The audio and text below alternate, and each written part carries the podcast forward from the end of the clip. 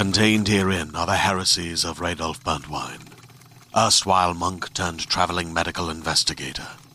Join me as I uncover the blasphemous truth of a plague ridden world that ours is not a loving God, and we are not its favored children. The heresies of Radolf Burntwine, coming January 2nd, wherever podcasts are available.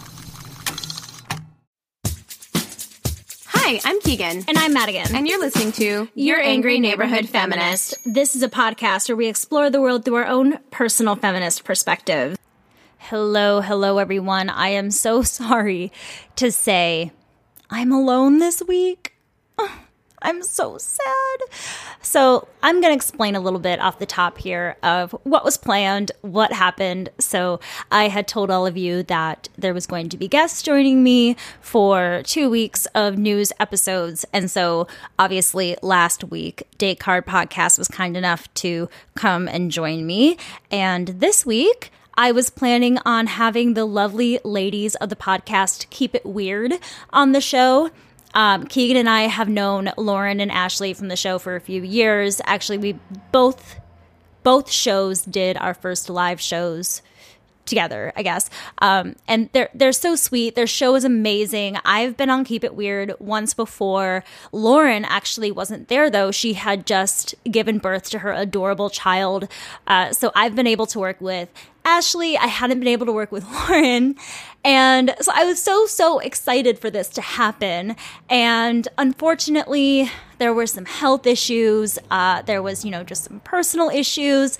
And then finally, there was some deadly tech issues. It's all good. If there is one thing that you need in this industry, it is patience, it is understanding.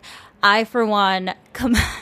I have screwed up so many times with tech stuff. So while I would much rather have them here, I would much rather have them be happy and healthy and come back another time when, you know, it can be all four of us and we can have a really good time, maybe even for a full length episode. So I just wanted to kind of start by prefacing all of that. So, I am just going to be kind of giving you the regular rundown of the news. This, I'm sure, is going to be a mini, mini episode making up for the fact that last week ended up being so long because I enjoyed talking to our guests so much. So, I would like to start by talking about the weather in Texas. So, I'm sure as all of you are well aware. If you're not, you very well should be. Where have you been? Uh, Texas is experiencing unprecedented weather conditions, like unbelievable amounts of snow, absolutely freezing, freezing, freezing cold weathers. And with that cold weather, uh, power outages have been happening all over Texas. Nearly 4.5 million Texans went without electricity on Tuesday. By Wednesday, 3.3 million Texans still had no power. So people are trying to figure out why these power outages are happening. So I read an article from USA Today and that article was saying that at the most basic level, they're being caused because demand during the cold weather has outpaced the supply of energy used to heat and power homes. There's also the great concern of water shortage. So, millions of homes and businesses are dealing with burst pipes, leaving people to boil water that is safe enough to drink for them. Like, let, us just think about that. Millions and millions of homes. They say about 13 million Texans right now are being advised to boil their water before drinking it the fact that that many people are left without safe drinking water right now is absolutely ridiculous, especially during a pandemic where we need clean, safe drinking water. It boggles the mind to me, truly. So, the city's reservoirs, which can hold about 100 million gallons of water, which they say is about a day's worth, were nearly empty after the pipes had burst. So, since these pipes were burst, that means that they now have to check for leaks. That's not something you could do quickly, and you can't just turn the systems back on because if you do so, the water would just run out of it. It's, you know, like running water out of a hose with holes all over it, you know? Hospitals are also being affected right now. Patients at St. David's South Austin Medical Center are using portable toilets and being distributed water bottles for their patients, even to wash their hands.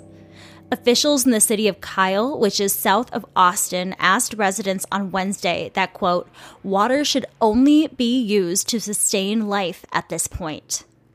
Water should be only used to sustain life at this point? My goodness. And I don't know about anybody else, but being from Minnesota and being someone who's very naturally cold, the only way that I feel that I can truly warm myself up is by getting in a hot bath and just sitting in that hot bath and letting the steam and everything take over. So, thinking about the fact that there's really no relief, it seems, for these people in any way, shape, or form for like true heat. But more about the city of Kyle, uh, the officials are saying that the city is close to running out of water altogether. Days of unrelenting weather has left at least 38 people dead nationwide, and it has totally disrupted the distribution of the COVID 19 vaccine. Governor Greg Abbott of Texas says that the cold temperatures will persist through the weekend and urged his citizens to find a warming shelter near them. So, we've just heard about all of this horrible weather, the way that the people of Texas are struggling and suffering right now. Here's another thing I'm sure, hopefully, all of you have seen on social media today. But Texas Senator Ted Cruz fled from the bad weather to a resort in Cancun, Mexico with his family. Now, Cruz claims that the trip was his daughter's idea since she had a week off of school and wanted to take her friends out on a trip. Put a pin in that. Okay. He said Thursday, quote, wanting to be a good dad, I flew down with them last night and am flying back this afternoon. Okay, yeah, sure, that was the plan all along. I'm completely sure of it. So, where I said put a pin in that, all of this is incredibly hypocritical of him because not only is he letting his daughter and her friends fly during a pandemic, which he has criticized other politicians for doing. He's also letting them leave during a time that his state needs him the most, uh, where he really does need to stand, at least in face value. You would think that he would be standing with his people in a more obvious way. The fact that he so obviously looked like he was fleeing uh, was just sl- such a slap in the face to everybody who is going through such a hard time right now. So for me, putting the hypocrisy of how he's treated others who have traveled during the pandemic, as well as leaving the citizens that he has been charged to take care of.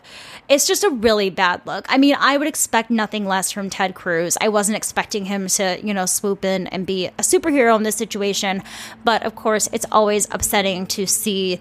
Um, you know these things happen again and again and especially to hear his hypocrisy just is such a, a major eye roll to me so, the latest update on that, I am recording Thursday evening. Cruz has returned to Texas. So, we'll see. He's back. We'll see if he does anything about it. So, especially because it's Black History Month and we are still in the throes of the pandemic, I thought it was important to speak on something that popped up in my news alerts. And I saw this from PBS NewsHour. This has to do with COVID 19 and the life expectancy of the Black population the National Center of Health Statistics made a report of life expectancy in the United States since 2020 began. In the first six months of 2020, life expectancy in the United States as a whole dropped by a full year. And now let's put this into perspective because they say even the loss or gain of a few months is usually enough to grab the attention of health statisticians. So a one year decline is like an absolutely alarming rate. So now, while this is troubling for all Americans, as we know, Black Americans have been hit extremely bad because of the COVID 19 pandemic, and they are not receiving the same equity in healthcare. The life expectancy of a black man right now is comparable to their life expectancy in 1942 and 1943 as World War II was worsening that That is absolutely insane for me to think about. That is absolutely ridiculous. These latest numbers further magnify the disparities that communities of color had suffered through the pandemic. So, because of the COVID 19 pandemic, life expectancy for a white man has dropped by eight tenths of a year during the first six months of the pandemic, compared to that of a black man who had three years shaved off their life during this pandemic. Eight tenths of a year versus three years. That is an incredible disparity. And it's especially upsetting when Black people have been gaining life expectancy throughout the decades, moving closer and closer to the white population. In 1900, Black Americans were dying an average of 14 years sooner than white Americans. But by 2019, that gap shrank to 4.1 years. Back just two years ago, this gap was just 4.1 years and it has been pushed exponentially further back in that short amount of time. I've also learned that it is easier for life expectancy to shorten than it is to lengthen it takes a lot more time and effort and work to make a change because in order for our country to recover we must continue to focus on building health equity to focus on systemic racism in all different parts of you know our politics. And right now especially during the pandemic focusing on equal health care is so important so especially during a month that we are honoring and celebrating uh, an amazing culture and history of people, we need to also remember that we are very much still in the middle of our very own civil rights movement right now. You know, Keegan and I talked a lot during the summer about our fears of the movement losing its momentum, of people starting to care less. I've been doing a lot of reflecting lately because almost like a new year, we're kind of we're reaching that year mark, you know, that we've all kind of been in some sort of, you know, lockdown or restriction because of the pandemic. And so, you know, thinking about all of that, I think about the fact that Breonna Taylor died last March.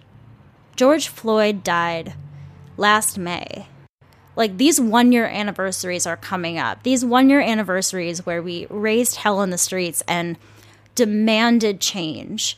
And so, this Black History Month, don't just think about the history and the things that have happened in the past. And again, these things that have happened are not that long ago. Rosa Parks did not live that long ago. Martin Luther King Jr. did not live that long ago. You know, these these legends that we have in our heads, we think of them as being so long gone in times past and they're not. We cannot just learn about the history and not do anything about the present. To me, that's hypocrisy. So everything that you're learning right now and hopefully you've had an education this month. I know that, you know, for the show, it's been a little bit different because Keegan's been out of town, you know, especially doing things like that by myself. I don't feel as confident doing. I would rather have Keegan with me. I think her voice is important in these conversations. But since it is just me here by myself, I hope that everything you're learning this month is going to be put into action for things that need to change today. I feel like I just gave some sort of campaign speech or something. Definitely didn't mean to. Um, unfortunately, I don't really have any like happy chipper news or anything like that for you right now, unfortunately. Oh, actually, this is really interesting. So, because I'm going to want to talk about something different when the girls from Keep It Weird come on next time. I'm going to tell you what I was going to talk about today briefly. Uh, I'm not going to go into all of it because it would be really boring just to hear me talk about, but I was looking into Venus fly traps. Now, there's some new stuff that came out, like in a science journal, about them having their own magnetic field, and like it's super crazy and super interesting. But I would rather talk to them about that kind of stuff. But I also found this little tidbit very, very interesting. So, apparently, the Venus flytrap got its name because a bunch of pervy botanists saw it and thought that it looked like a woman's vagina. So, if you've never seen a Venus flytrap, it kind of looks like like a mouth, you know, it's got or like like a jaw, but then it's got these little like hairs sticking out of you know the the jaws, I guess I'll call them, um, that are called trigger hairs, and those are the things that can like detect when the insects come near to then snap that jaw shut, and they can digest whatever it wants to eat, whatever. Okay. So they were like, oh, these little hairs are like pubic hairs, so funny, and oh, it traps whatever it eats. Women, like, you know, very like so I'm imagining like frat boy botanists. So that is why they they call the flower Venus because Venus is the goddess of love and sex. So next time somebody brings up Little Shop of Horrors or wants to talk about Venus flytraps with you, you can bring up that fun little uh, sexist tidbit all right. Well, I'm glad I remembered that because I really didn't want to end on a down note, especially by myself. So I want to remind all of you that there will be Patreon coming so, so, so, so soon. When I have an exact date for you, I will give it to you, I promise, but it is coming soon. Also, we are in the process of getting that merch done. So we would love to hear from you. We want to know what do you want to hear from us on Patreon? And we want to know what kind of merch do you want? Do you want shirts? Are you into totes? Are you into stickers? Or are you more into buttons? Um, are there any catchphrases that you like? Are there any kind of styles that you like? You know, just any sort of ideas to be thrown out there will really help us out a lot. And we love to hear about your opinions on that. So, if you have anything like that to share, if you have a news story to share, go ahead and email us at neighborhoodfeminist at gmail.com. You can also direct message us and follow us on Instagram at Angry Neighborhood Feminist. We have a Twitter that we sometimes use at YANF Podcast, Y A N F podcast.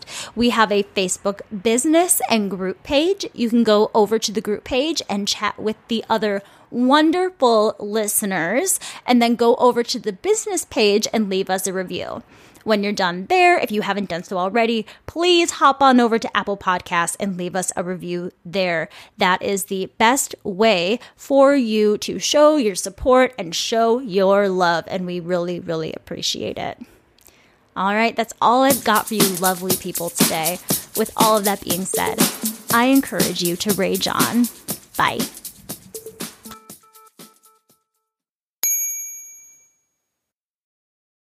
Hey there, this is Justin Bartha. I made a funny new podcast, King of the Egg Cream. It has the greatest cast in the history of podcasts with actors like Lewis Black. I'm torn by my feelings for two women. Bobby Cannavale. You can eat it, or if someone hits you, you can put it on your cut. Melanie Lynskey. I wonder what these marvelous things are that look just like boiled chicken feet. Jason Ritter. I can break things and pick locks and kill people. Michael Stuhlbarg. The whole point is to inspire people that they should make themselves better. Ari Graynor. No, don't whet its appetite. What are you, an idiot? Me, Justin Bartha. That's not just any egg cream, that's a Lemke's special. And all narrated by the hilarious Richard Kind. This is the story of Harry Dalowitz and how he rose from nothing to become New York's King of the Egg Cream. So if you like funny true stories, come listen to King of the Egg Cream, available wherever you get your podcasts.